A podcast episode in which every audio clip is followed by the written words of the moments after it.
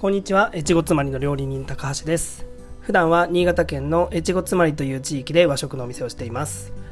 このチャンネルでは僕が日々の経営の中で得た気づきや学びだったりちょっとした料理のコツなんかを配信しています。ぜひ最後までお付き合いください。ということで今日はテイクアウトやデリバリーを頼む時の注意点というテーマでお話ししてみたいと思います。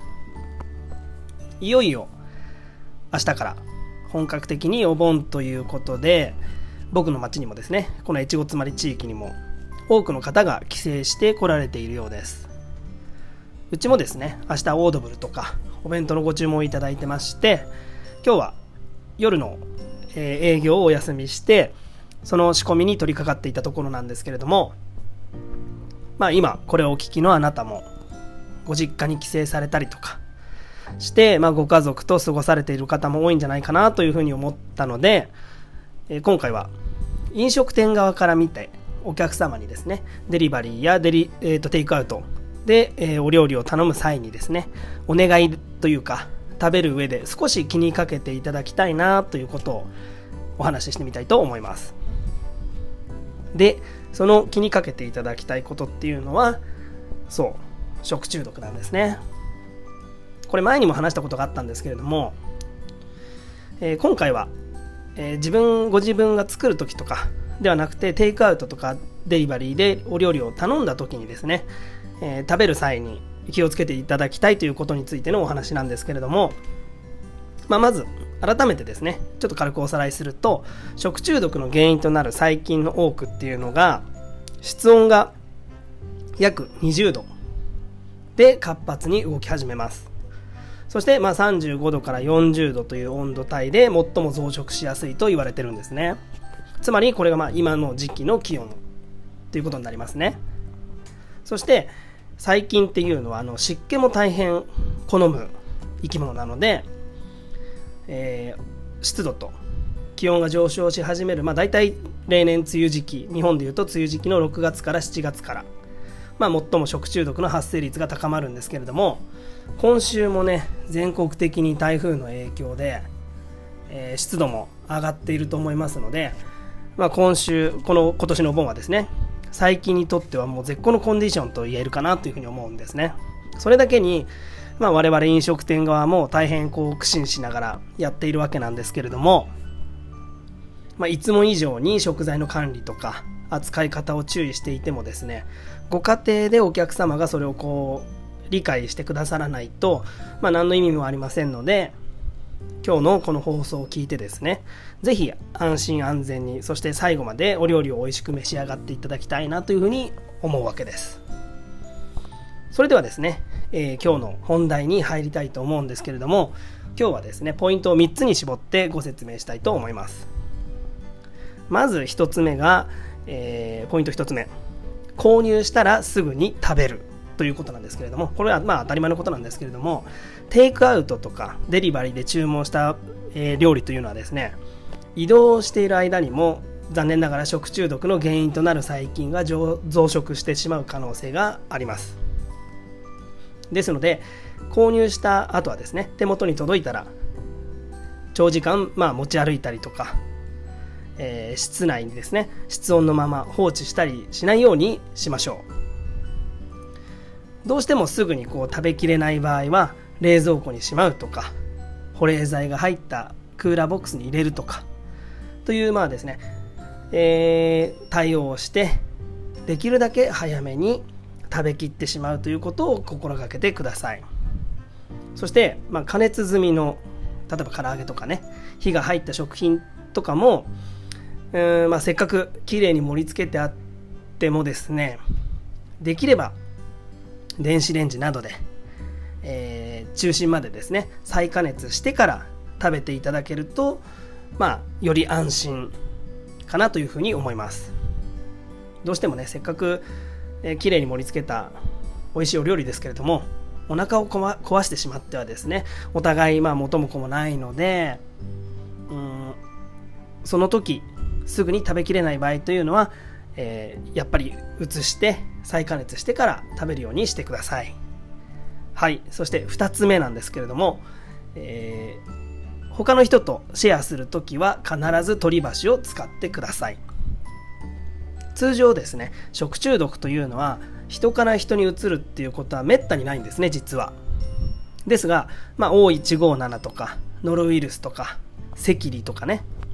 といった、えー、食中毒は感染力が非常に強いので残念ながら人から人へ感染することがあると言われています。ですので、えー、帰省してですねご家族とかお友達とか大人数で食べる際はですね必ず取り分けてそして取り箸を使って、えー、お料理をシェアしてください。さらにですね、まあ、次のことに注意していただけるとなお効果的ですので合わせて覚えておいてほしいなというふうに思います。それが、えー、まず1つ目。食事の前にはしっかり手洗いをして、えー、さらにアルコールスプレーなどで消毒を行うということ。そして2つ目が取り皿とか取り箸っていうのはお刺身とか生物用と加熱された天ぷらとかねそれ以外用のものとで使い分けるようにしてください。やっぱり生物についている菌が、えー、箸を通じてですね他のものに移るということを防ぐために、えー、面倒なようなんですけれどもそのように使い分けていただけたらなというふうに思います。そして取り皿の使い回しっていうのは、えー、箸と同様にできるだけ避けてその都度新しいものに変えるか、えー、外でね、バーベキューとかされる場合は使い捨ての紙皿を使って、えー、その都度新しいものを使うようにしてください。そしてポイントの3つ目ですね。大きなポイント3つ目が万が一食中毒が疑われる時の対応なんですけれども食中毒の主な原因としてはですねあ症状としてはですね急激な吐き気だったりまあ実際に嘔吐とか下痢腹痛などが見られます。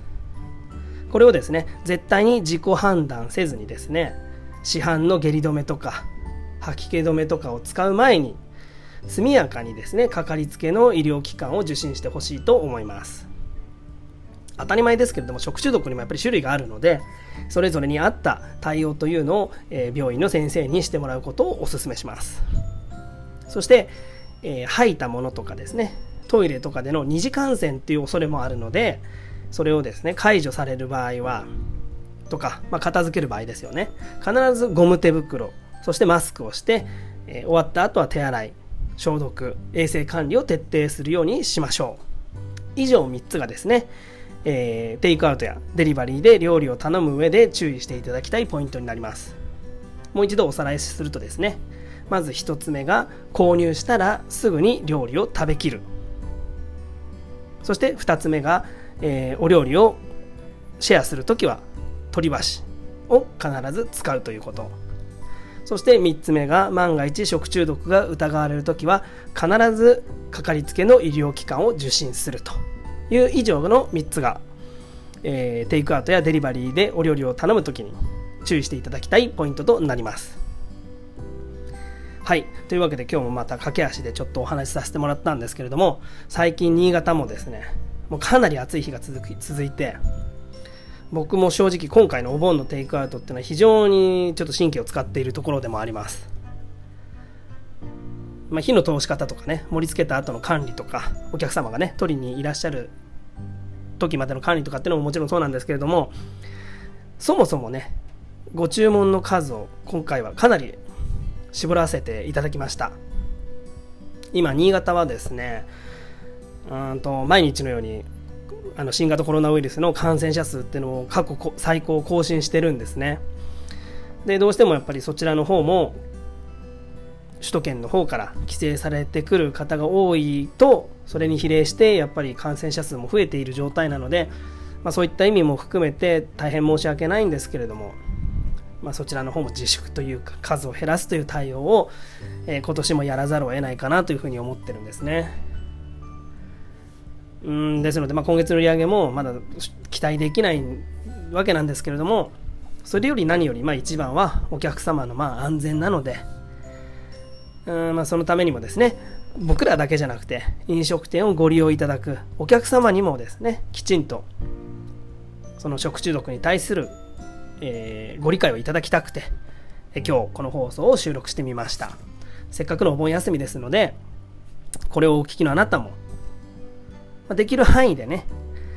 えー、充実したお休みにしていただきたいなというふうに思いますしお仕事の方はですね、まあ、僕もお仕事ですので一緒に頑張って、えー、この夏を乗り切りましょうというわけで、えー、今日もですね最後までお聴きいただきありがとうございました。また次の放送でもお会いしましょう。高橋でした。